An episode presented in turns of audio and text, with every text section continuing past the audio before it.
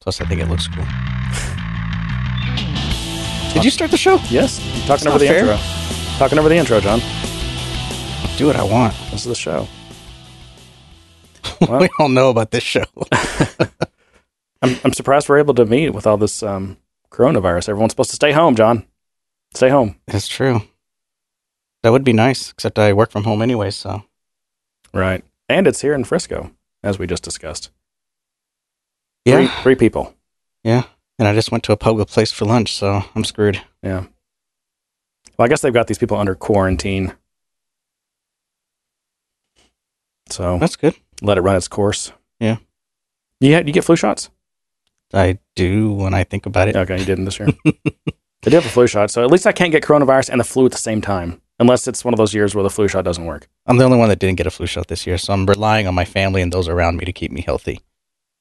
You're relying, relying on the what's it, the herd immunity. Yeah. Yeah. Yeah. Well, I don't know. I just I get three shots a week. I'm I don't want to add another one to it, but no, that shouldn't be an excuse. So since we're uh, since we just started talking about coronavirus, um, I thought we'd uh, just talk briefly about what's happening so far. So it looks like Italy's completely shut down. hmm I don't think you can get in or out, and, and they've also made any public gatherings have been are now illegal, and you can only travel for emergencies. Even church services are prohibited. Wow. And I was talking to a guy in the break room that um, does a lot of business with Germ- Germany, and so they're that none of their customers will even let them come in with these German products because they're I guess Germany's I don't know what their numbers are, but I think they're kind of shut down now too. Uh, Wow. Ireland canceled all St. Patrick's Day parades. That's sad. Oh no, where are we going to get our green beer from? or, or your Guinness if you actually like decent beer. Um, and then, man, I, I saw what was it? I think it was ZDNet had a a list of all well, like a I don't know if it was all, but like they were had a running list of like I guess all these different conferences that were oh yeah. canceled, and the list was massive. But I thought I'd just call it a few. Um, and it's across, you know, it's, it's tech conferences, it's various industry conferences, all these music things. But um, so today they just announced E3, the electronic. I guess it's a gaming conference, right? Electronic something. Yeah, but that's been on a gyro. This is one of those examples, in my opinion, of they're using this as an Yeah. as an excuse because it's Well, we a can- lot of these things have been mismanaged, and they've they're Right. basically using this as a way out. Yeah, yeah, we can talk about that. Um, so GDC was the gaming developer, developer conference. So, yeah, that was announced. Uh, about a week ago they were canceling that. South by Southwest. That's really painful. I've talked to, or I've heard of several people just saying how much that was. I mean, I guess there are whole companies and businesses that Yeah. just thrive just because of South by Southwest. Well, yeah. And they're talking about, I think, I don't know, some some hundred number of millions of dollars that, that they're going to be lost because of that's been canceled. Uh, I'd never heard of the Tucson Festival of Books, but apparently it's a thing, and about hundred thousand people go to it, and it's canceled. Of Yeah. books. Tucson Festival of Books, Oh no, I haven't heard of that. uh, Coachella canceled, Google I/O. Oh, so sorry about Coachella. Yeah, it's big though. I mean, it's you Yeah, know, it's big, but Facebook F8 or what what, what, Or- what are people going to put on their Instagram now? I know exactly. Well, I wouldn't know because I don't do Instagram, and apparently I don't do MVP email either. Well, it's, a, it's a whole other thing, but or TikTok. That's that's the one we had. That's, Tik- yeah, I don't yeah, do that. We're no. too old for that one. Nope. Um, let's see. Facebook F8. Did I say that already? Or or is it Fate? Yeah, you haven't said that one, but yeah, I have no idea. Um, of course, is it was it Southeast Dreamin' that I know a lot of these got canceled, but what's the one that Christy runs, helps run? I think it's Southeast Dreamin', right? Maybe. Yeah. Uh, Adobe Summit I saw today got canceled. I'm guessing WWDC will be canceled, but I don't think they've made an announcement. I don't know because what didn't they transition that to be a press only? Nope, it's still I think they sell five thousand tickets a year. Oh. How do you? By the way, what do you think of that model where they just they? I mean, if they allowed if in unlimited ticket sales, they would you know it'd be as big as Dreamforce, but they cap that thing at five thousand tickets, and it's you know of course this crazy lottery Yeah, to be able to get one. What do you think of that model? Uh, it is what it is, I guess. I th- Well, that's a reflexive statement, but it's a non it's a non answer. that's like it's like a math proof. I mean, I I realize it. it's the identity function. It is what it is. well, I think because people go to that conference genuinely to learn about the product and the announcements and things like that. I think people genuinely go to Dreamforce to to network and socialize more so. I mean, obviously there's announcements and things like that. But I think the primary thing is socializing. So I, I Yeah. don't think it's a fair comparison. No, maybe not. I just I was just talking about the idea of capping versus growing it as large as you can possibly grow it. Yeah, I, I mean, I, I would, I would say capping it would be a is possibly in the future if it gets any bigger, but I, I still think that because of its different audience, that capping it too low would kind of be a disservice. So I, we have dates for Dreamforce, right? It's November again. I don't know. I'm not going. I'm not either. Um, but yeah, I think it's November. Yeah. And I wonder, what you think that will be canceled, or will we be? So here's where you have to become Nostradamus. I mean, is this going to be the massive thing that the you know we're all scared it's going to be, or is it going to be what? I just wonder how how lasting it'll be in terms of just changing behavior because when the 9/11 stuff happened and peop- the airlines and airports were shut down and people weren't traveling, companies made do with a lot of virtual stuff, and that continued. And there was a little bit less travel and a little less emphasis on travel because it was kind of proven that yeah we can still get stuff done by not being in the same room. Mhm. And I wonder if this will help. I say help because I kind of like being virtual over having to travel for for business, but Well, do you remember when? Uh, so I feel like we had you know kind of a, a slow wave of increase, um, you know, teleworking or remote working, whatever it's called. Um, but then we had this kind of pendulum swing back of, I think it started, or you know, maybe with Yahoo when they made that announcement, they bas- they they were basically ending all these people who worked from home. They were ending that and making them come into the office. And you know, a lot of other companies kind of followed suit, and they're like, yeah, we like kind of like, you know, warm butts in seats. Um, and when was that? Ten years ago? Was that ten years ago? Five years ago? I bet it's closer to ten. yeah. But Well- it's like it's almost like we a lot of companies they just kind of either they forgot how to do remote work, or they just weren't comfortable with it. But now we're forced; they're being forced into remote work. Like you've got companies, you know, Google, Facebook, Salesforce, all telling people just stay at home. Well, I wonder if some of that is because how much of the startup culture has kind of propagated through just general business.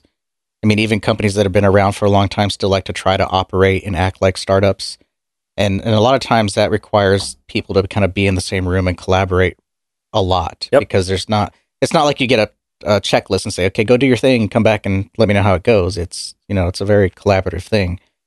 Um, and sometimes, sometimes video is okay and sometimes it's not. Sometimes there's some benefit to being in a room and just mind melding Yep. Or just brainstorming is the word I was looking for. Mhm.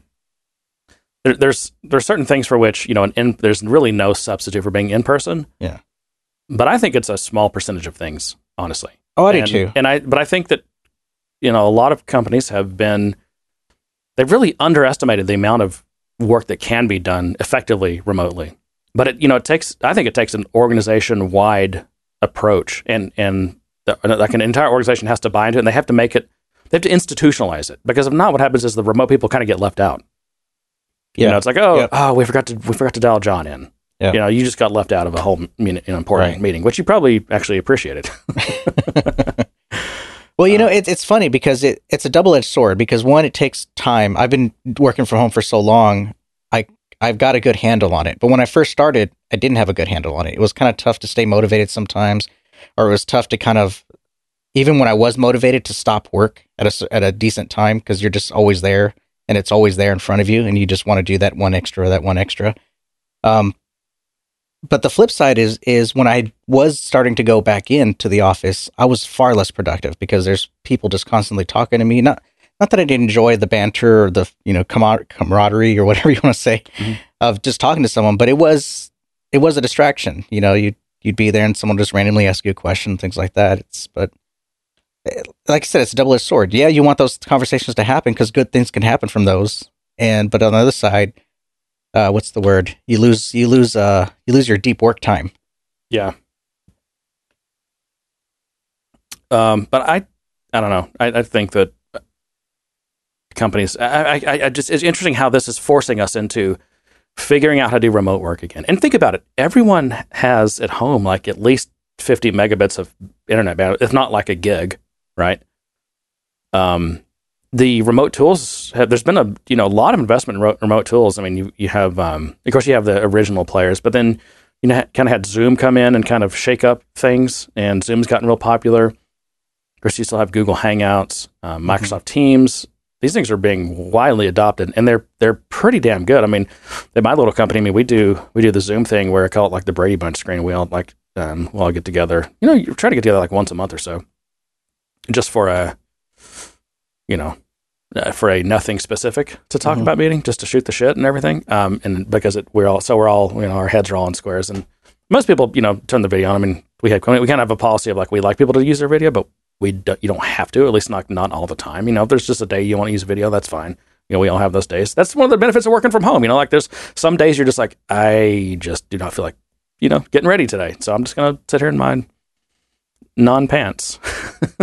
Well, well, I did learn early on because that was one of my problems when I first started working from home. Is I learned that I had to get dressed. I had to have a routine, so I had to I had to get dressed for the day at least. I could I couldn't sit there in my pajamas because then it just I just did not feel like I was Oh, working. men- mental, men- mentally or psychologically. Psychologically, But, uh, I yeah. I I, Mm. learned that I had to get dressed. you had to dress and I- for success, John. don't- well, I didn't want to. It's not like I would wear a suit and sit down in my office, but I'd get you know I'd get my jeans on or whatever, take a shower, that kind of stuff. Well, what about that phase you went through when you were wearing your, your tie to work every day and stuff? Oh, I love that. I still I would love to do that again. I don't know why. I just did. Because you Everyone know gave Because me when you crap about it too. It was such a anno- it was annoying because I just enjoyed it. I just liked doing it. Did anyone beat you up over it? No, but I got every every day. You know you don't have to wear that. You know you don't have to wear that.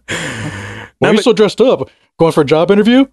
I heard I heard a discussion the other day of um, talking about how men, like I guess this was you know back in the 40s or something, like you know men could really dance. I mean, and I don't and and I don't mean like We can dance if we want to. yeah, but like you know like like um sophisticated, you know, elegant dancing. And nowadays, like men just men don't do that. No, we do But also- rock away. Yeah, I guess. but but also you look at you know how men dressed, and it's just like wow, men dressed really well. Yeah. Back in the day, I mean, um, and and I don't think it was necessarily like. And nowadays, if you want to dress well, like they used to dress well, I mean, you gosh, you're you're looking at, I mean, just one like outfit with shoes and everything. I mean, that's at least a thousand bucks. Um, uh, but I think it's because it's it's kind of it's rare. Whereas back in the day, I mean, everyone you know had you know suits and then like odd blazers and trousers and uh, you know nice shoes and and and just there was a, there was some there was like a style. I mean, men had style that is just gone. It's just gone today.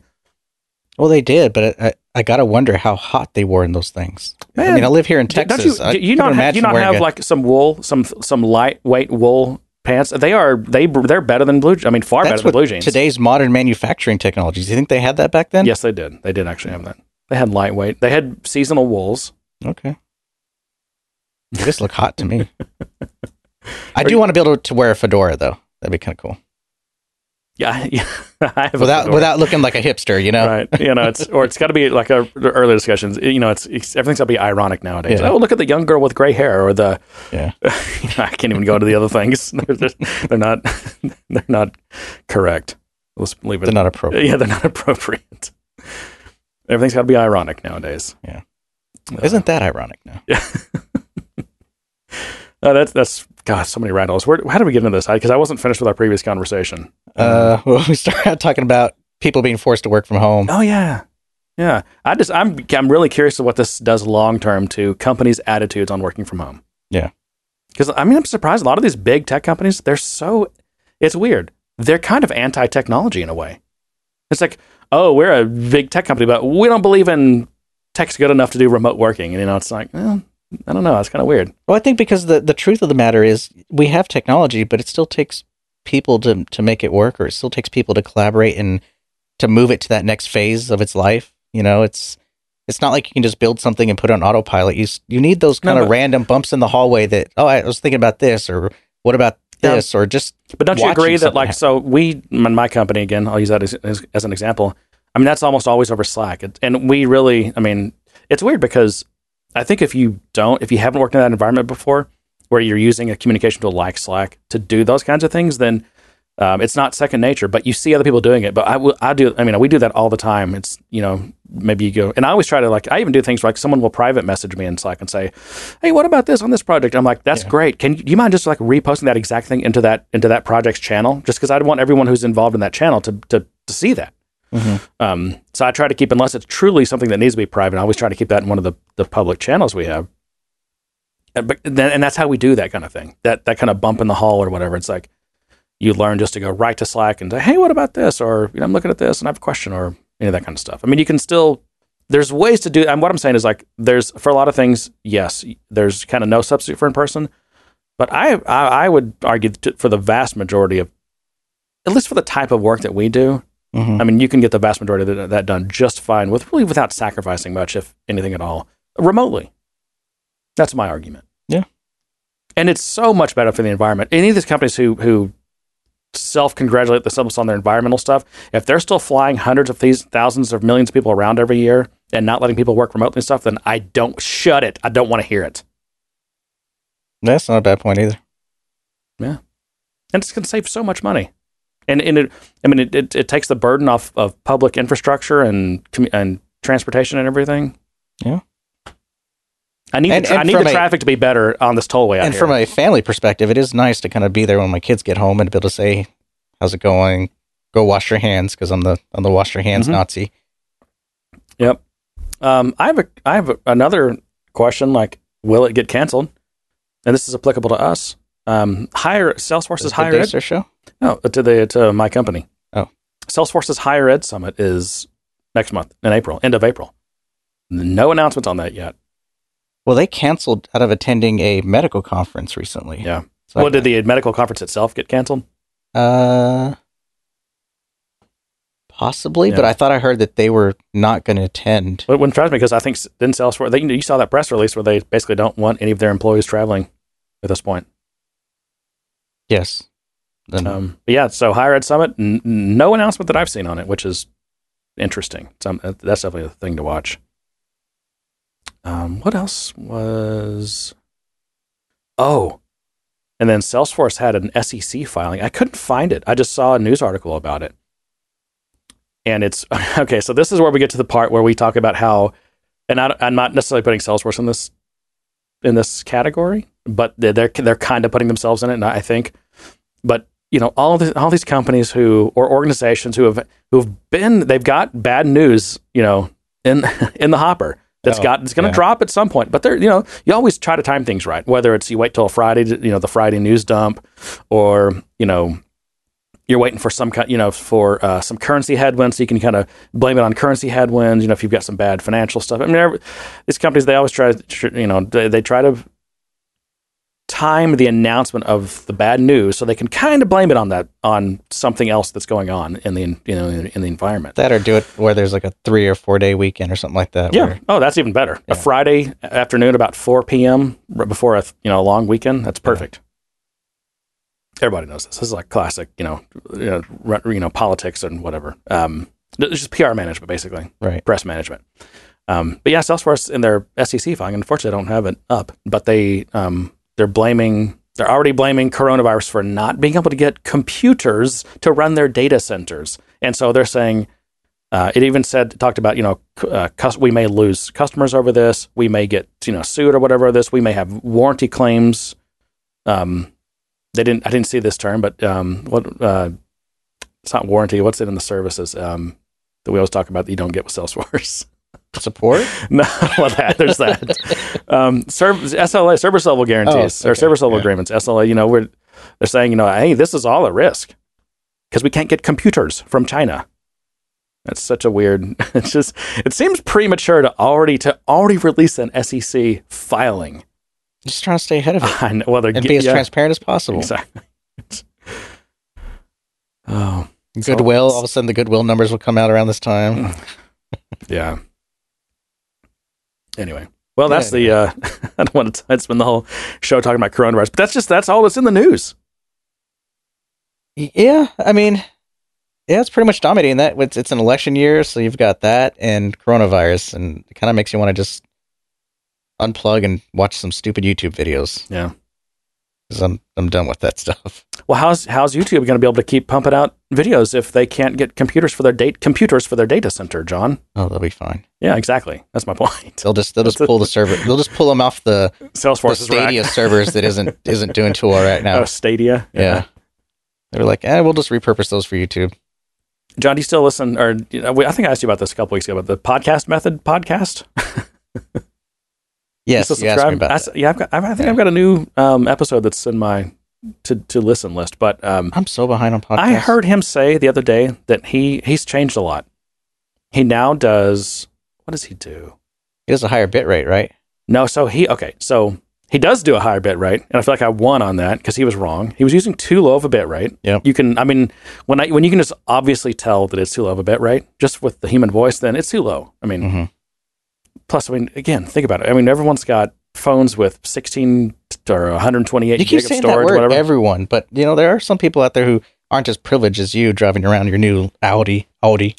John, the definition of homeless in this country usually involves having cable TV or poverty. Anyway, involves you know cable TV, iPhones, things like that. So it's there are very few people who don't have a podcasting capable phone. In the at least you know in this country, in most countries. I mean, third world, I can't speak for that, but all I got's first world problems, John. That's my problem. um, what was I saying? Oh, so yeah, he talked about. So he used to be.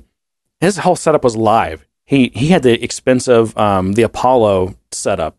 So the you know the multi-channel audio interface that had you know the the loaded with DSPs that could run all the effects real time and everything. High end stuff. I mean, Mhm. Apollo's high end stuff. Like this thing we have is low end. Mhm. I can do the basics on this, which is for us is good enough. But you can do all this uh, high end stuff, real time, which is great because he was very much into like broadcasting live stuff, and he, they were even doing video on some of the shows. Remember that? Yeah. He was so he's like you know, said video switching and everything, camera switching, and now, and I don't listen to any of his podcasts anymore, except for this one, which was on hiatus for what three years or something Yeah. like that. But he came back, and now he's switched to he records. So he has just a basic audio interface, like probably like oh no, he actually he has this. What's the original one we had? Um, it's a Saffire. Yeah. Focusrite Saffire. That's what he uses. Has no DSPs. It's simply a like a raw audio interface, and He's he uses software. he uses audio hijack to record. Hmm. Not even you know garage or uh, not GarageBand. What's the higher end? GarageBand? No, no, no. Um, Um, uh, Logic something. Logic, not even Pro. Logic, not not Audition. Audio hijack is what he uses because it that makes it easy if you, you got people on Skype or whatever. I mean, audio hijack you can just you can you can literally like hijack any audio stream and do whatever you got. You know, Mhm. send it send it anywhere else, which usually you're just, usually you're just sending it to WAV files or or some kind of audio files in this case. But yeah, so he's gone to and he's it's all um, post production now. So he just capture uses audio hijack to capture the streams, and then later pulls them into probably I don't know what he uses. I think Logic to put the podcast together. But it's, so it's it's weird how he's gone the opposite of Yeah. well, I mean, things things evolve. People's Yeah. opinions evolve. People's. Uh, uh, he was pretty pretty adamant about his equipment too. I mean, he was. He, I mean, he wasn't like you know you had to use this or anything like that, but he was he was pretty into his tech. well he had done you know he had done his research and I Yeah. think tried a lot of stuff. Yeah. and he was a big radio guy. You know, he was just all into you know talk radio and everything. Yeah. So that was definitely his his his thing. But yeah, I, I still kind of, especially now that I've adjusted our or at least my gain a little bit, so it's sound. I think it's I think the sound's a lot better than what it did before. I don't get as much of that um the airiness or whatever. Hmm. But this is a pretty good sound, and it's not it's not as good as what I was getting if I do if I do all this have all the effects in post Right. because that's I mean I can just get like the best quality of everything compressors limiters you know noise reduction all that stuff but this is still pretty good and what's great about this even though I still uh, we edit which is not we really don't edit we just I use audition to um basically Clean it up. yeah, not even clean it up I mean there's we have one track it's a it's a stereo track you're on one I'm on the other but it's it's one track that records and I use it just I pretty much use audition as a really overly engineered uh, M- MP3 exporter There you go. at this point. um, but if I if I need to like I don't know if something happens I need to cut something out or whatever like obviously we can we can edit that. But what's because I'm not using much in Audition, it exports really fast. I remember it used to take like 30 minutes. Now it's you know Oh yeah. two minutes and it's Yeah. done. So I still like this setup. overall. I, I did not plan to talk about this. I don't even know why we're talking about I don't know. You brought it up. I just, I, I- well, I, I had a note to just actually tell you about the audio, that he records with Audio Hijack. Do you ever use Audio Hijack? Have you ever seen it? No, I have it's something else for that. okay. Yeah, it's pretty awesome, man. It, if like if you really want to, I mean, you can capture What any do I use for stream, and I don't know. I mean, QuickTime will record. QuickTime no, Player. I, I overpaid for my little tools. You know me. That, that's you know. Loopback. That's what I use. Oh, that's by the same company, I think, right? Loopback. I think. oh, maybe maybe mine's the pay version. The No, Audio Hijack is pay. I pay for this. well, Um, Loopback that? isn't cheap. Rogue Amoeba. Is it Rogue Amoeba? Is that who makes that? Loopback Mac. Oh, there's a new version. Yeah, it's Rogue I Amoeba. don't have Yeah. version four, do I? Oh, that's a different loopback. Um, Loopback. There it is. Yeah, it is. Yeah, yeah, that's cool. Um, Yeah. Interesting. Anyway, Well, let's get onto a community topic. How about that? hey, uh, real quick, just while we're on podcast stuff. Do you listen to the Joe Rogan? You do listen to Joe Rogan, right? I think I used to. I mean, I, I still have it on my feed, but I haven't caught up on anything. I usually watched him on YouTube because he'll he'll do the video Yeah, um, podcast. But it's still got kind of hard to follow because I'm not a big MMA guy. I mean, I don't mind it, but I'm not a big MMA guy. And so if he goes really heavy on MMA, I'm like, okay, I'm checking out. why is he so into that? Is he an MMA guy himself? Yeah, he's he's one of the announcers. Oh, he's an announcer. Yeah, Okay. Yeah. Was he ever a fighter? mm, he trains. He- I don't think he's ever been a fighter, but Is- he trains. Is he a comedian? Yeah. Okay. Yeah, he's been a long time comedian, actor, stand up, and then he got into doing the MMA stuff, and then of course the podcast stuff. Okay. I mean, I just never heard of him until the, until the podcast, but I mean, his podcast is, Oh, yeah, been around like, for a is time. massive. I mean, he makes a ton of money on that Yeah. podcast. Yeah. And like millions. Yeah, yeah, we don't have that kind of money. No, we don't. There's no money in podcasts. I don't know where how he's doing it, but we don't. Uh, I mean, podcast is, is all about the, I don't even know it's about one percenters. It's like the 1% of 1% probably make, yeah, uh, I don't know. Depends on, I guess it depends on what your goal is. I mean, if our, if our goal is to monetize, then we would do things a lot differently. But that's even then, I don't think we'd have that type of audience. Well, you so for the for the okay, if you want to talk about like Salesforce and like Salesforce developer stuff, that is not a, a big enough space to really to monetize in a truly effective way. I mean, we could get sponsors. Um, it just wouldn't. It's. I don't think it'd be worth the trouble. On either side. It's not a yeah. win. Well, it's it's a small it's a small audience, and this this podcast would be an effective way to reach that audience.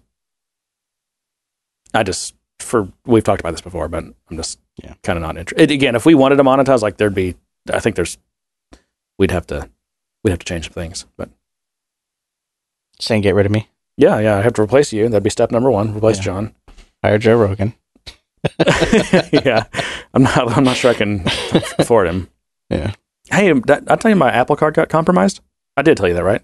No, I didn't. no. Okay, it was yesterday. I'm walking to dinner, and By the way, it's another example of your one percent problem. By the way, you know, how's that a one percent problem? Everyone's everyone's cards get compromised. oh, you just got this fancy card that's supposed to protect you from everything, and I bet it shut itself off and sent you an Oh, did. a mobile alert and And of course, it, Apple being Apple, you know, I get this it's this beautiful dialogue on my phone. That's like, you know, this transaction has was automatically declined. Can you please review it? And then like there's like a yes, that was me. No, that was not me. Um, and then it immediately opens up um, a chat or you know using mess iMessage, Messenger, whatever it's called nowadays, messages. But it's, it's it's the most official looking. It's got it. It's got a gray check mark on it. But also when you go into it, look at how you see how the heading changed to dark gray yeah, on messages, so you know it's like an Apple official. Yeah. yeah. And this like immediately talked me talked me through it, and and then like okay, yeah, you're good. You you can still use the tap and whatever because I guess that that doesn't even. Here's what I don't understand. I never actually use the card or the number, so I don't know how. It, at least at least in a long time. So maybe a long time ago, someone got the number, but um. I'll use it, only use it to tap, and I, and my understanding is when you tap, like that retailer never sees, not in any way, your the actual credit card number. Hmm. So I'm confused about that. gas station or anything like that. No, I never use a gas station. I use a different. I have a, use a uh, Amazon card for that. Hmm. But yeah, that, so it, immediately it was available again to keep using for if I wanted to tap to pay or anything like that. And then if you want to, if you want a new card, you just like in the wallet app, you just tap a button that says, you know, send me a physical card. And also, there's I have instructions on how to recycle it because it's titanium and they want you to recycle the old card. I know. Uh, seems ridiculous. Just melt it down, turn it into a ring for yourself. Yeah, that that'd be cool. Yeah. Can you help me with that? What's the melting temperature of titanium? I have no idea. How much of it is actually titanium, though? I, it is an alloy, or I have no idea. What am I, a metallurgist? no. okay, John, let's get on to our community topics. Uh, this one comes from Ray Deller. He said we could use his name, so thank you for that. this is this is Dollar Dollar Ray. Dollar Dollar Ray, yeah. Um, so yes, what is your opinion as a billable consultant billing time for research into how to do something? Uh, an example is you are staffed to create a simple lightweight web component, but have never created one. Maybe it takes two hours of trailheads for a hello world and two hours when you know how to do it. Do you bill four or two or somewhere in the middle?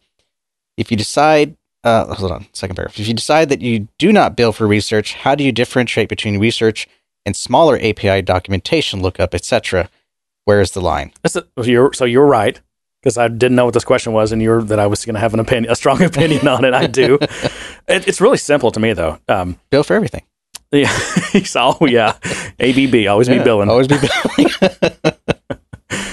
Um, no, it's it's it's really what you're selling to your client and and what expectation you've set. If you've put yourself out as a Lightning component developer expert, then you shouldn't be spending research time on how to do Lightning component basics.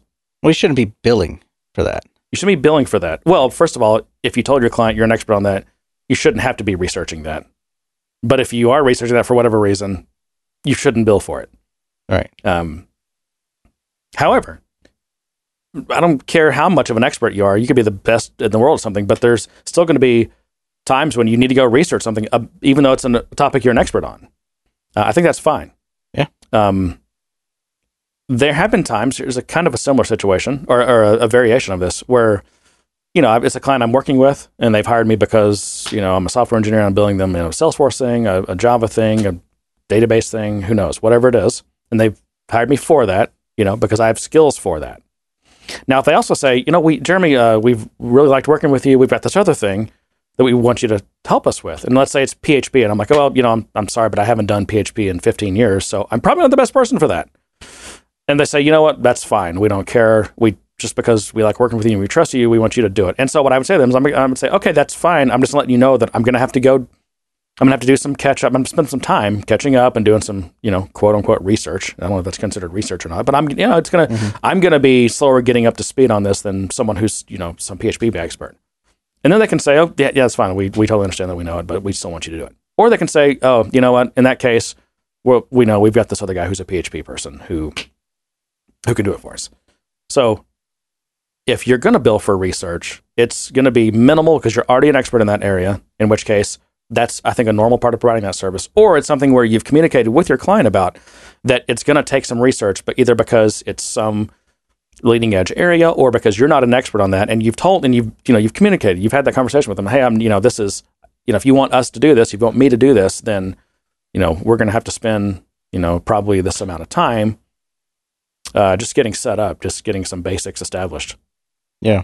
And if and if they're fine with that, then and a lot of times they are. They're like, yeah, that's fine. I mean, it's would be way more. It would cost us way more to go to find some other person who doesn't know our business, who we don't know how they work, and we don't trust them, and they don't trust us. It, that'd be way more expensive for us than you just spending, you know, billing us for twenty hours to go, you know, learn PHP or something.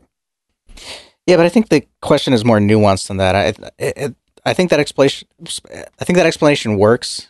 It's a very cut and dry explanation, but I think I've kind of struggled with it, with it in the past too. Salesforce is always releasing new stuff. Lightning came out, now web components came out. It's all new to everybody, and it just means that it's going to take me longer to do something. And the question becomes, you know, am I charging my clients for my research time because we're doing this new cutting edge thing? or am I meeting them somewhere in the middle? You know, I'm going to estimate, I'm going to pad my hours by three hours because I know I need to do a little research. Um, or am I saying I'm an expert, I'm supposed to know this, it's on my dime to know this, so I'll take my time, do my research, and then I'll start the clock once I have a better idea of what I'm going to do. And I think that's the the mental kind of struggle of you know where's the line. Again, if uh, and I, well, we have to, I think we have to pick something uh, specific. I mean, let's just take lightning lightning components. Sure. Okay. Yeah, it's relatively new, but some of us have got a lot of experience with Lightning components now, some of us may not have any experience with Lightning components now. If someone hires you, let's say they hire you because they're like, "Oh, John, you've got a lot of experience with Lightning components, and we, you know, we need some help with Lightning components." Sure, I'll do that. Now, that does does that mean that you're not going to have to go reference an API or keep the API docs of these various things up? No, we all have to keep those up. We all have to look at those constantly. Mhm. Um, but you're not going to have to spend the time that I would have to spend just on basics. Right. So you're, Yeah. you're always going to, I mean, I guess my point is there's always going to be some level of, I'm not just going to sit down and code's would gonna, you- code's going to flow from my fingers nonstop. And I'm never going to have to open a, a web page to look at the docs for something. That's, Yeah. That doesn't happen. and I'm not sure how this works in your world, but do you do in most of the world that I come from or that I've been involved in? it- There's an estimate that you give up front. So someone says, "Hey, we need this component built, and it needs to do the X, Y, Z." And so during that estimation process, um, some of the things that I factor in is, you know, if I'm building it and what's my skill set and my competency level at it, and you know, if it's someone else's building it, what's their skill set and competency because it affects the estimate.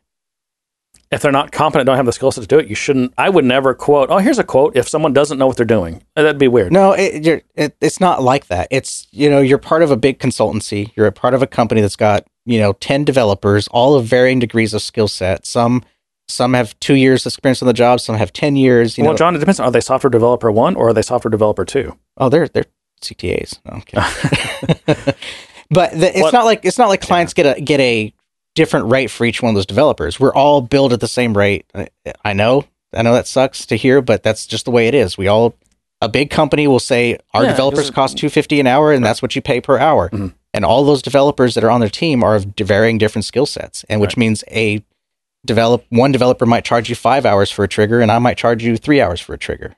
Hmm, I mean, even that's in the, I think in the, The margin of error. yeah, I would think so. Yeah, and I think that's the only thing I'm the only point I'm trying to at least get to or talk about is that, you know, I think when it comes to estimation, you just want to give yourself some time, give yourself some padding, but also be aware of who's actually going to be doing the work, in my opinion. Yeah, I, I mean- think i- if you know that this person's going to be staff on your project and you know their level of skill set, you can say, okay, this is what it's going to take for us to build this because that's who we have available and this is their skill set. hmm Yeah, and when I when I quote things, I like to quote, you know, just like what a competent person or team or whatever, what what I think it would take. I, I try to even try to even take myself out of the picture, even if I think I might be the person working on it.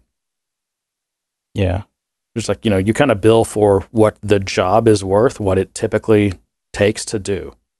I would expect that, like you know, whether if I get a quote from a plumber or an electrician, or you know, it's kind of a standard. It's kind of a standard price for if you need an you know an electrical outlet moved. It's kind of a standard price for it. Yeah. You know, some, and- which, and I- some I- guys are faster than others. Some are going to be faster than others. or the estimate's completely wrong. I saw this video. I was on YouTube vegging, and it was this guy who does he does all these uh, uh, tech computer or I'm sorry gaming builds, and so he decided to try out the Amazon installation service. So he bought a motherboard and a, and a CPU and clicked the the option to have someone come and install it for him just to kind of see what that experience was like. They estimated eighty one dollars, but whenever he called the company that actually was going to come out to do the install, they asked him what was they asked him all the details and everything and it turns out it was twice as much. It was you know above two hundred dollars, where the Amazon estimate was eighty.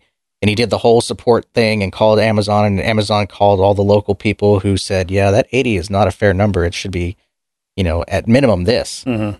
Um, so I, the estimates sometimes are just wrong. Yeah, that's true. And estimating is hard, especially. I mean, uh, this this question, and you're ta- taking it to different areas. There's a lot of areas you can take it. You can take it to what do you do about 10x developers? Do they even exist? D- you know, do you have to do you have to charge 10 you know 10 times less for your 10x developer services because they're so much more productive? Um, and then you get you know, you get into different you know regional variations in quotes. I mean, look at what it costs to get you know like the variations of what like an, a typical like a MRI would cost from hospital to hospital, from city to city. It varies so much; it's ridiculous. Yeah, you're right. I probably took the conversation to the. I, I took it down a wrong path by including in the estimate estimation and the and the kind of skill set. I think I think in general, my opinion on it is that is that I would give myself the time to do some the reason the reasonable amount of time to do that work. I would understand what what needs to happen, and I would give myself a reasonable amount of time to do it. I, I definitely wouldn't charge customers for me having to learn a new technology or to cover the basics. Um, You know, the only reason uh, my, my only asterisk on that one is if they're like, no, we we know that you don't know PHP. That's fine. You know, if that's going to take you, you- if you're saying you need a couple, you know, it's going to take you a couple weeks longer than normally would. That we're fine with that. Go, please. We want you to do it.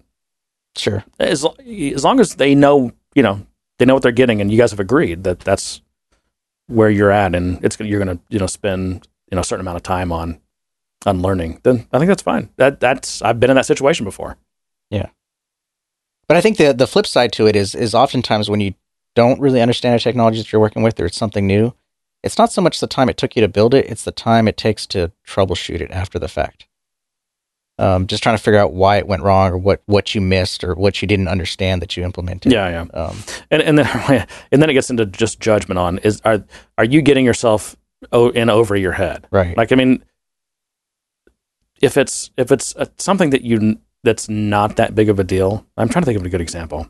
Like I've never worked with that JavaScript library before. It may, I mean, if you know JavaScript well, you've worked with a lot of other libraries. Like it's probably not that big of a deal just for you to learn learn another library. But if they're like, oh, you know, you're a web developer, and we want we you know we love your web development skills, but um, we also um, you know, run um, an embedded operating system on these things that run on, you know, military airplanes. Can you work on that for us? It's like, mm, no, no, no. I mean, that's just uh, a bridge too far. Yeah. Uh, so yeah, there's some common sense there. I think don't don't don't bite off more than if you can't already see the light at the end of the tunnel. You probably shouldn't accept the deal. Fair enough. That was a good question. Thanks, Ray. Yeah, Jeremy likes those questions where you can rant. Yeah, that's why they stick a microphone in front of my face, John. That's why they pay you the big bucks, oh yeah, right? yep.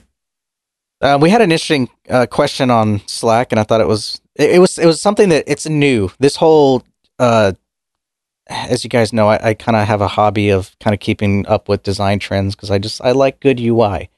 I like to use good UI, and I like to pretend that I can build good good UI. I don't always succeed, but um, I like to pretend it. Um, so so yeah, I was kind of turned in turned on to this uh neumorphism, which is kind of a skeuomorphic design.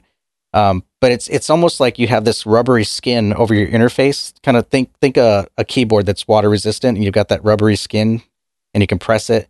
Um, that kind of became a thing. I think I got I think I saw some videos on it back in either late December or early January on it, and of course I was I'm on Dribbble, so I'm I'm seeing those interfaces pop up. Um, I think it's interesting, but not my cup of tea. But I think I understand why it's coming out and why it's becoming popular. And that is because it works really well with light and dark um, schemes or themes, whatever you want to call them.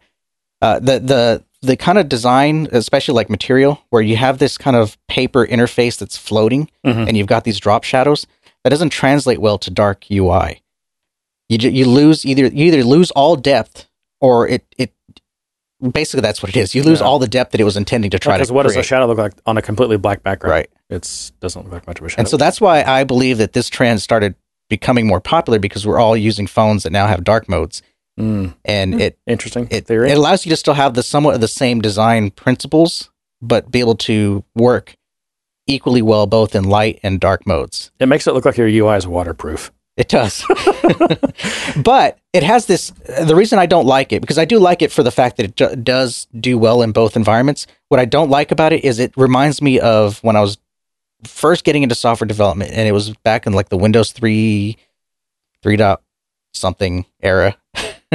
and you had the chiseled UI, and everything was kind of chiseled. Yep. So you had Yep. that really dark line with that white line to make it look like it was etched. Yeah. And all your list views were like really inset, like they were like just Uh, chiseled out of the interface yeah. and you had a very blocky interface. Everything was blocky, and if you weren't careful about your spacing, it looked really bad.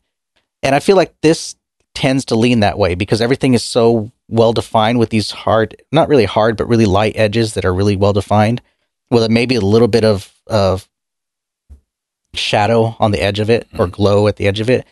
I feel like it really makes the interfaces very etchy.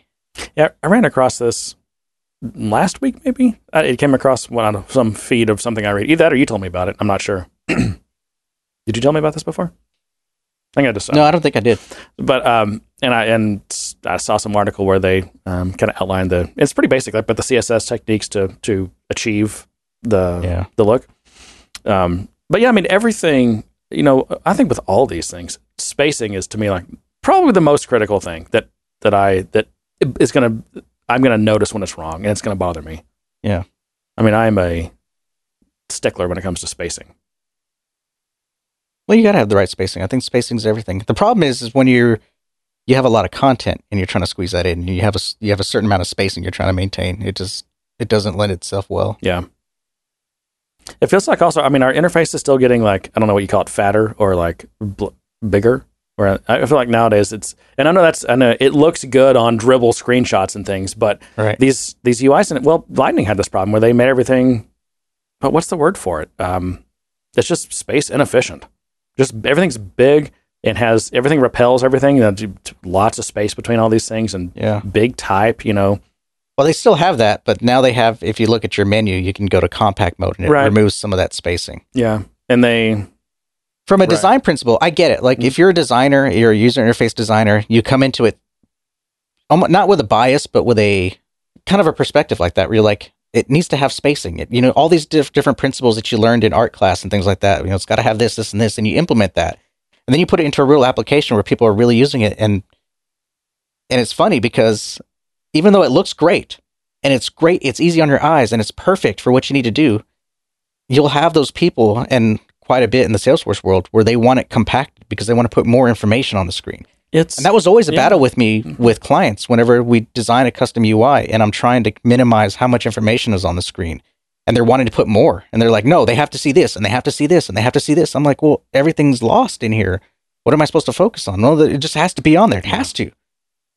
Uh, that that's it comes from a position of fear usually actually that they're fear that they're not going to be able to get to what they want or they're going to lose something Yeah. and just because they haven't shown that there's a better way Well, that, and I think users are the problem too. I think users like to say that "Oh, it wasn't in front of me. I didn't, I didn't, I didn't see that. It didn't warn me.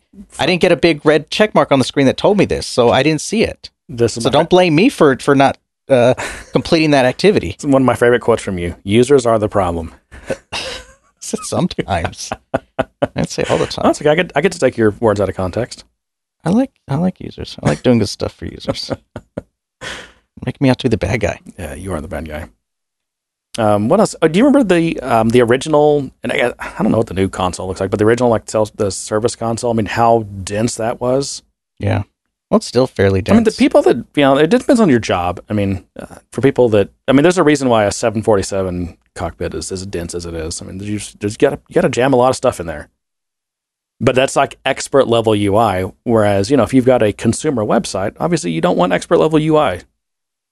You know, you want a few main elements on the screen, and you want them sized and positioned and weighted both both contrast wise and color and everything else in a way that you know people's brains are going to cause them to flow. You usually got one one anywhere from one to three things where their brain they're going to see their, their eyes are going to land on one thing 1st Mhm. and then there's a thing they're going to go to next, and then usually there's a third thing, and that's that's usually as much much as you're going to get.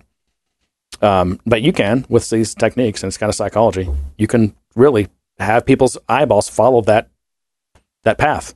And- yeah, I, I wonder if we've just we've gotten full of ourselves in the design community because we we create these applications that look great on screenshots, like you said, Right. And they're like brochures. it's it's form over function though. yeah, and we we like having these charts and these graphs and all these things. But you remember back when people were the most productive? It was when they had a freaking terminal Green and they would fly through those screens. Yep. Those are still more productive than the They didn't we have see today. Everything on the screen. they didn't have all these nice little graphics and these little dashboards, but they got stuff done. And now, now people are like holding an iPad, trying to like type something or drag something or whatever, and it's like, oh, this this is we've really regressed in clicking some ways. save and waiting for the refresh and Yeah. why is this in refresh and spinners, through spinners. and spinners and man oh, we used to have just a blinking cursor on a black and green screen and you could fly through it and you could even get ahead of the computer you can type in all your commands and just watch it go Oh yeah, no, I know that. of course it wasn't all good i mean back then last name fields could only accept one and i had to put squish my name together because Oh, the way it parsed yeah. that that field no spaces allowed. no spaces allowed Yep, all the tabbing um it's crazy how many. Who was I talking to the other day? Talking about how all their systems are still on these mainframes and um, yeah, one of these big. I mean, there are there are still several really big IT companies. They're basically in the business of they continue to maintain and upgrade these mainframes. Yeah. And a lot of times it's because they don't, they cannot, they don't have like, they basically don't have the source code or they're afraid to compile it and replace it. So what they do is they, but they keep upgrading the hardware. So the hardware is super modern. Like these modern, like IBM mainframe, mainframes, really nice stuff. Really nice stuff. Software, 40 years old, if, if not older. It's crazy. Wow. Well, a testament to good software, right? I guess so. I mean, you just, you just learn to live with the bugs as they are. you know, I I, I kind of live in that world sometimes with with the application I'm working on because it uh, there's a lot of bugs and there's a lot of things that could be working better, but I'm you know I have to unravel and prioritize things, and I can't always get to other things, so it's it's it's a bit frustrating. Yeah, but uh, yeah, I kind of feel that way because I, to me it's like really really bad old code because the inception of the application, which is part of its problem, was early Lightning and so a lot of some of the things they did because Lightning was still brand new and changing constantly, and some of the things they did just because they were dumb. But but it you know it's always sitting on this newer hardware, this newer Salesforce version and UI, and and being pushed forward and everything. But it's still, God, it needs to be modernized so bad. Mm. Do you want to touch on what we were talking about earlier with the, you know, depending on the depending on the project, you know, do you two questions really? Do you do DX or not? And oh, do yeah. you do you do what was the other one? Do, uh, that was the uh, the bigger question to me. Do you do um? Do you do packages? Was it? No, what was it? Oh no, uh, scratch orgs. Oh yeah, yeah, that's right. And then then then then there's the question of packages too. But you know, you make a, that distinction, but I don't in my head. I wonder why. I, well, between DX and scratch orgs, to me, it's one. But I know there's. You're right; they're separate. But well, I do think they're highly, you know, correlated in terms of if you're doing package development, scratch orgs make a lot of sense, kind of. Yes. Whereas if you're doing just enterprise org development, I don't know what else you call it. Is there a better word for that? When I, you know what I'm talking about? Yeah. Okay. Um, it's like yeah, sandboxes just still work so much better. I'm yeah. But then, so let's say, let's say you're going to do that because my what was my my use case to you was like, hey, you got a let's say you got a client who, um, really basic org and hardly any custom development or anything, and like it, you know, it's let's just say even say that people just make changes in production, no big deal. There's nothing to deploy, simple. And then they're like, well, you know what? I actually we need to do this thing, and you're like, oh, that's going to require a trigger, simple trigger, but a trigger. It'll mm-hmm. take me you know two hours to build you know, the question is how do you how do you do that? How does John do that? And that's I'm like, do you John would you, just, you just pop open John, Illuminate? Here, let's let's go through the options. Yeah. You pop it up in Illuminated Cloud, and you just do a you enter the your the username, password, and token, and you pull down the classes and triggers and whatever else, so kind of the default things it pulls down. Maybe you do a you know a git init just so you capture the baseline. You write your little ten line trigger. You You've done this in a sandbox. Let's say you create a sandbox, right? Mm-hmm. First, okay, and then uh, they they look in sandbox. It's great, and you just you know do a quick deploy to production. And so so now you're working with your you know you're not doing DX. You're just doing the normal metadata format. It's quick. It's fast. It got the job done. So that's one option. Another mm-hmm. option is you do the same thing except you do use DX. So now you're talking about DX source format. You're talking about having to do a hub. What's it called? The Dev Hub. I can't forget. It's the Dev Hub, right? Yeah. Okay. So many hubs nowadays. I know. um, you have to do the de- you have to set up their Dev Hubs. Probably not. And do you use yours or do you use theirs? Yeah, that's it's true. Yeah. Um, questions. Um, that's another. So that's the other option. And then third option is you do a scratch org with DX for one trigger. Yeah, exactly. Well, right. It's like should I feel should I feel shame, right, that I still just do the good old spin up a sandbox, pull down the basic good old metadata? I don't think so. You know, I don't, okay. think so. I, I you know, I think option one is probably good to go. I think when you asked me that question, I tried to overthink it like I always do, because I think about because some people would even say, why create a project in Illuminated Cloud? Just open up, pop open your developer console and create your trigger there. If the editor wasn't so bad, I would. I just can't deal with the editor. And plus, I I do like even for the most minor thing, the first thing I do is a, is I'll pull down like the base any metadata that I might be changing. I'll pull it all down. What's the what's the See, default? I wouldn't even do that. See, I do. I do. I always. and I'm gonna someone, do, someone gave me two hours. I'm gonna I'm gonna initialize a Git repository. Yeah. That I all it's just it's habit. I just always do it. Yeah, I, I, I get that, but uh, the reality is I probably wouldn't. I Okay. I would just open it up, create the project, log into the sandbox, create the trigger, push it up, and be done. Yeah. I I, I, I and m- maybe wrongfully so. I feel like it's very low risk. I have a local local Illuminate Cloud. I'm sorry, IntelliJ has a local you know class file change. Right. So I've always got my local history unless I Yeah. blow that away for some reason. I'm saving it to a sandbox org, so the code is in there.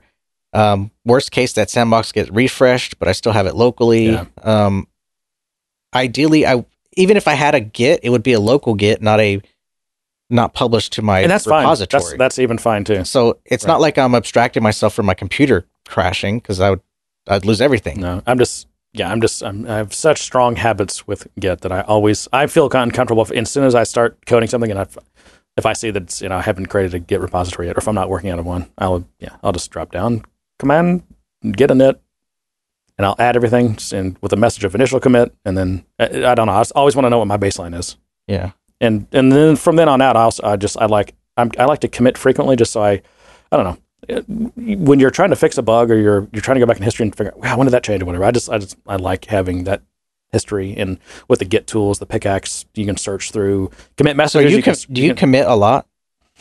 um I I Like like, multiple to, so I like to day? commit frequency yeah yeah yeah um now I'm I may squash those before I push to if I have, if I am working in a shared repository or Uh-huh. I'm pushing up to a repository somewhere else. I might I might do some squashing before I push that up, but like during the day, yes, I commit often because I want to be able to roll back to my own stuff that I might, you know, have. I might want to go back to a previous version or or see something or Mhm. whatever. And then if I, you know, I'm like, okay, I'm going to push these up now because I feel like this is ready enough to share with the rest of the team. I'll look at those commits and say, okay, does are these good or like was that is that just way too much noise and I should just squash those all down with a commit message of implemented feature X Y Z. You know, Mm. is there any value in having those four commits instead of just one nice succinct commit? So I'll, I'll do I- I- that pretty often. Uh, so I started out with just one big commit. Like I would just hold on to the to the version control until I a couple of days later would commit. Yeah. Um obviously I'm I'm always trying to get to the point where I have working code, but at the same time it's been in my it's been sitting on my computer for so long I start to get nervous. So I'll try to get it to a point where I can at least commit it and then commit it, but I started recently probably the last 2 months um doing far more regular commits because what I found is that I was making so many changes to some of this code that um, there were times I wanted to roll back to something specific and I couldn't find it because I had it in this really this one liner big. I implemented this module instead of being more specific, like I changed this property name. Um, so I found that I like to do more more commits that way. Yeah. more more multi day multi commits throughout the day. Okay. Um, plus my version control chain started getting so big, I had to I spent an hour trying to write all my messages. and Yeah, committing. and, and when I when I'm trying to determine what my commit message is going to be, and I'm I'm looking at I do like a git status or a git diff or whatever, I don't like when I have to scroll through just tons of changes to try to synthesize a, a nice message for this. I'd Yeah, rather just exactly. be at least again at least for my local working. You know, I might I might later decide I just want to squash all those. By the way, when you squash, I mean, or if you rebase, I mean, you do your that branch that now no longer shows those, but those all those objects are still in your whatever they call the git cache or whatever the store of objects. So they're still there. If you ever needed to go back to those individual commits, they're still there. They'll be there until I mean, every once in a while, if you have if your Git repository gets big, and I, I don't know how this may have changed in more recent versions, I don't know, but over time, um, eventually Git repositories will start to clean themselves up, meaning all of the objects, if they're really old and if they have nothing that refers to them anymore, there's no branch that refers to them, no tag or anything, they will get they will get purged if when the repository starts getting huge. But I mean that's I think it only does that if they're number one if the repository is big and needs to be cleaned up, and if the and if the the orphaned object is is, is pretty old. right. So Hmm. another thing, another another little Git tip uh, you can do is if you're scared of losing things, you don't have to actually commit. As if you just do a Git add as if you were going to commit, you can do the Git add and just don't commit. That creates objects in the in the Git database. And so again, worst case scenario, if you're like, oh crap, I lost that, but I didn't commit. Ah, but if you did the Git add, you just have to go to the store and like look. You know, you have to look through hashes, but you know you can look at it by date or whatever. You can find that Hmm. the file. That's pretty cool. Yep.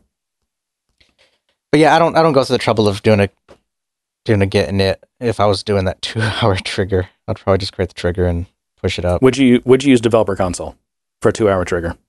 No. So to, and let, us be honest, a two hour trigger that's that's probably more than ten lines of code. That's you know you're talking. Let's say it's forty lines of code, and let's say you you have a trigger file and you have a class file and a separate test class file. You, would you use develop, Developer Console for that? Mm-mm. Yeah. I've tried. You know, back in the early days of um, Lightning component creation, that's where I had to go to do it, and I, I hated it with Yeah. a passion. And we, we've we've thrown some some shade at the developer podcast uh, developer console over over the years, but um, I I will say It hasn't gotten somewhat better. no, no well it's I, I, you- It's it's Yeah. it's it's not. They, They haven't did- put any effort into it. what they did when when Lightning came out, they added you know support for Lightning. It's got a lot of Lightning yeah, support stuff in it. Support. Yeah. They you added know a what? few nodes and said, "Here, create this." someone I think it, I think it was Chuck. Um, kind of, I, he made some comment when he's like, actually, I you know you should use the developer console. I, I use it all the time for these types of things, and Well, I do Yeah. use it. I use it for looking Okay. at bugs and watching bugs, and I'll use it for sometimes for queries. Um, and what else do I use it for? Oh, execute anonymous. Yeah. Sometimes. so I'll say I use it for those things. Um, uh, I will use it for some simple queries. I'm going to do anything more. If I'm if it's a project that I've been working on, I probably already have an, an Illuminated Cloud. In which case, I'll probably just use the Yeah. query tool in it. Or I, I still use SOQL Explorer all the time. The thing that um, Simon Fell Oh, I still created. use that. Yeah, constantly, that's really yeah. good. And you can have multiple windows open that you're logged Yeah. into and stuff. So that, that's nice.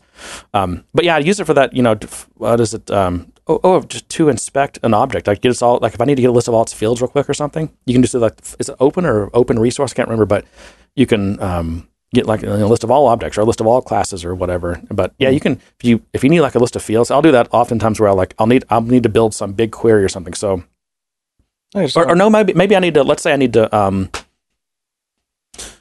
I think, for example, just like a list of the fields. Like, say I'm building a, a template for a data map, and I just want a list of all the fields for the account object. So you can just go to account, and uh, yeah, I think you like double click, and then so again, you the file open, and the objects, then you click on account, and it lists all the fields. And I can I can you, it lets you like copy all the. You can like highlight all of them. And I can copy those, and then I usually paste it into Sublime, or actually you can paste it right into like Google Google Sheets or whatever. Mhm. It usually works, and sometimes, um, but sometimes if I want them comma separated, I'll just paste them into Sublime, and I'll do like I'll replace carriage returns with a comma and a space or whatever to get a nice like comma separated list of them or whatever. But I use it for stuff like that all the time, and then, you know, of course, execute anonymous. But I'm, it's funny how I've, I think it, I think it was pretty sure it was Chuck who who kind of told me to think a little bit differently about the developer console. There's there's actually even though it's not a great editor and you don't want to probably be editing files in it so much, there, there's there's some other pretty good uses for it. Yeah, what about And the it, it works in a pinch, especially when it, when it comes to production. When you're just trying to troubleshoot something in Yeah. production. Right. Yeah. On that too. Or run something in production or do a query quick, real quick. Yeah. I mean, I can do queries. Most things, I mean, it's like much more convenient to do, pop that open and do a query than to go like build a report for it. Which, Oh, which, yeah. You know, Although the, although there's some admins out there they swear by their reports. I'm no, that's fine too. I mean, again, you know, right Yeah. tool for the job if, if that's your skill and if that makes more sense. I mean, I, I wouldn't be surprised if they could, especially if it's a multi joined report thing, probably could whip something up faster than I could in a query. So Mhm. I'm not saying it's the best. I'm just saying it's, it's a, it's a tool. Right. Anyway. What, what, what other topics do we have, John? We're, uh, Oh, Probably an hour. I thought you were going to say something else. No. See, uh, I don't know. I saw this thing on social media that I thought was interesting, but I don't really want to get into it anymore. No? No. it was just some survey. Uh, SurveyMonkey did it, and it talked about some of the percentages on how people use social media, which ones they're using, and how a lot of a lot of people, uh, a lot of the yeah. I don't want to get social. I thought it might get you in the mood, John. really. At the time, I thought it was interesting because it really talked about how the younger generation is dropping off and doing less social media. Um, Yeah. especially even especially millennials because I think they got burned the hardest by social media, just in terms of their careers and and just the way the public reacts on those things.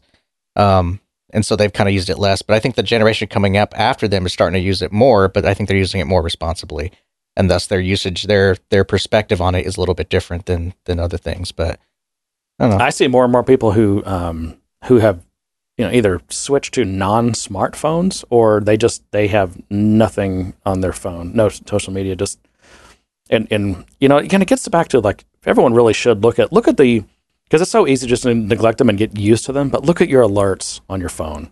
And like right now, do I need this stupid Yelp notification? And do I really need email notifications?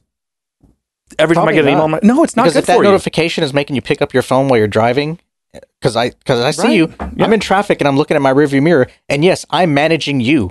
I'm keeping my my distance. I know that you, I see you on your phone, and I'm doing my best not to break Right. too hard.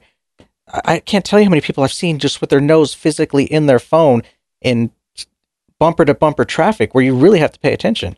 I mean, I would I would bet lots of money that far more people are killed from distracted drivers than drunk drivers. Isn't that the case? I mean, I don't, I'm sure there's numbers on that, but I'm yeah. I mean, I'm way more scared of. Uh, I'm I'm like yeah. I'm looking. I'm looking to see are people looking down or are they looking at the road? Are they looking down at something like their phone? And the only reason I, I bring that up as an example is because of, eh, they're on there looking at social media. They're looking for that, the- and it was, it was almost kind of being referred to as a drug in some aspects because people were um, sure, it's that hit. It's yeah, hit they got get. that endorphin hit from getting some kind of Mhm. feedback from something they posted, and, and you know being part of the community and and and all that kind of stuff. But the fact that it, it became such a thing that you it's always on, it's always on you. If you leave your phone somewhere, you feel naked and you're you're freaking out about it. Yep. I mean, I don't know. Yeah, and and and it's just again the the the, the, the beeps and the blips and the boops and everything that you're you're constantly getting. It's it just takes you away from s- real life, from the people that you're with, from the thing that you're doing, Yeah. and it's not making your life any better. Yeah, but I'm in some ways I'm I'm glad to see that that it's kind of leveling out. That maybe this is part of a pendulum swing where it was really extreme, and then and then it swung the other way where, where it was extreme on people using it. Then it swung back to maybe a, a pendulum swing of where people are avoiding it at all costs, and I hope it comes back to the middle because I think the technology is useful. I think it's good. I think it's it's it's a good way to connect with people and to talk and to share things and get news and all that kind of stuff It's just it's about boundaries. Though, it's about right? boundary. It's about balancing it out with Yeah. your life, and you know, it. It's just like with anything. You can, it's there. It can be used as a tool, and it can be used really great, or you can really abuse it. And that's what I'm. That's what I'm hoping that I'm seeing with this survey is that it's kind of leveling Hmm. out towards the middle. Yeah, I hope so too. I mean, usually we all humans we tend to overmodulate on everything, and then it comes back to a balance, just like this coronavirus thing. Yeah. back to, back to that. All right. Well, since we we're back to recycling topics, John, let's go ahead and wrap this thing up. Um, Recycling. We um, we're still sending stickers. You can you're, you're still not too late to get in the famous batch two Yeah. of stickers. I'm probably going to send those out today, um, so you have to be quick. But that's okay. If you don't make it in batch two, you make it in batch three. Um, but yeah, shoot us an email at info at gooddaysirpodcast.com and put stickers in the subject. More than happy to send stickers to you or to your user group or to your what you know. If you live in a different country and you want to help distribute whatever, that's fine. Just uh, send us a note with how many you think you want and where you want them sent. and Uh, if you get permission to stick it somewhere, love a picture of it. we still talking about stickers here, Yeah. Okay. Um, I guess I could have phrased that better. No, but just but that's a good point. You always have to get permission Yeah. nowadays, right? Yeah. Okay. Yeah. Don't just take the sticker and stick it some random place. That's called vandalism. Yeah, yeah. Or But, uh, yeah. or you know, beg for forgiveness, one of the two. yeah, maybe. But yeah, if you get permission to stick it somewhere cool. I mean, pretty much every like shady bar nowadays, you know, you can you can stick stickers anywhere. Yeah. Or there's like or there's like that designated couple of areas where everyone puts stickers. Yeah. Bathroom doors are good. Everyone sees them. Anyway, uh, we also accept um, questions at that same email address, info, the info at gooddaysirpodcast.com. Uh, or topic suggestions like uh, Ray sent us today, and feedback Uh, or complaints. We, Or reviews. yeah, that's true. But those have to be done on your uh, platform of choice. Yeah. Uh, had five stars, all the stars, the maximum number of stars. That, that's the only number we accept. All other all others will be rejected. what else, John? Socials. Tell your friends. Tell your family. Tell your you know your parents and your kids. Subscribe them without them even knowing. That's the pro tip. No, it's not. And turn the alert on for when the Good Day Sir episode comes in. They get uh, it only works if you turn on auto downloads. Yeah, exactly. Well, that's fine. Again, we've all got good bandwidth nowadays, John. It's okay. It's no No, big I'm deal. not advocating for that. okay, well, what would you like to advocate for then, John? For a good day, because I say good day, sir. Oh, that was lame. Let me was a say it better. No, okay, no, whatever. And to that, I say good day, sir. You get nothing. You lose.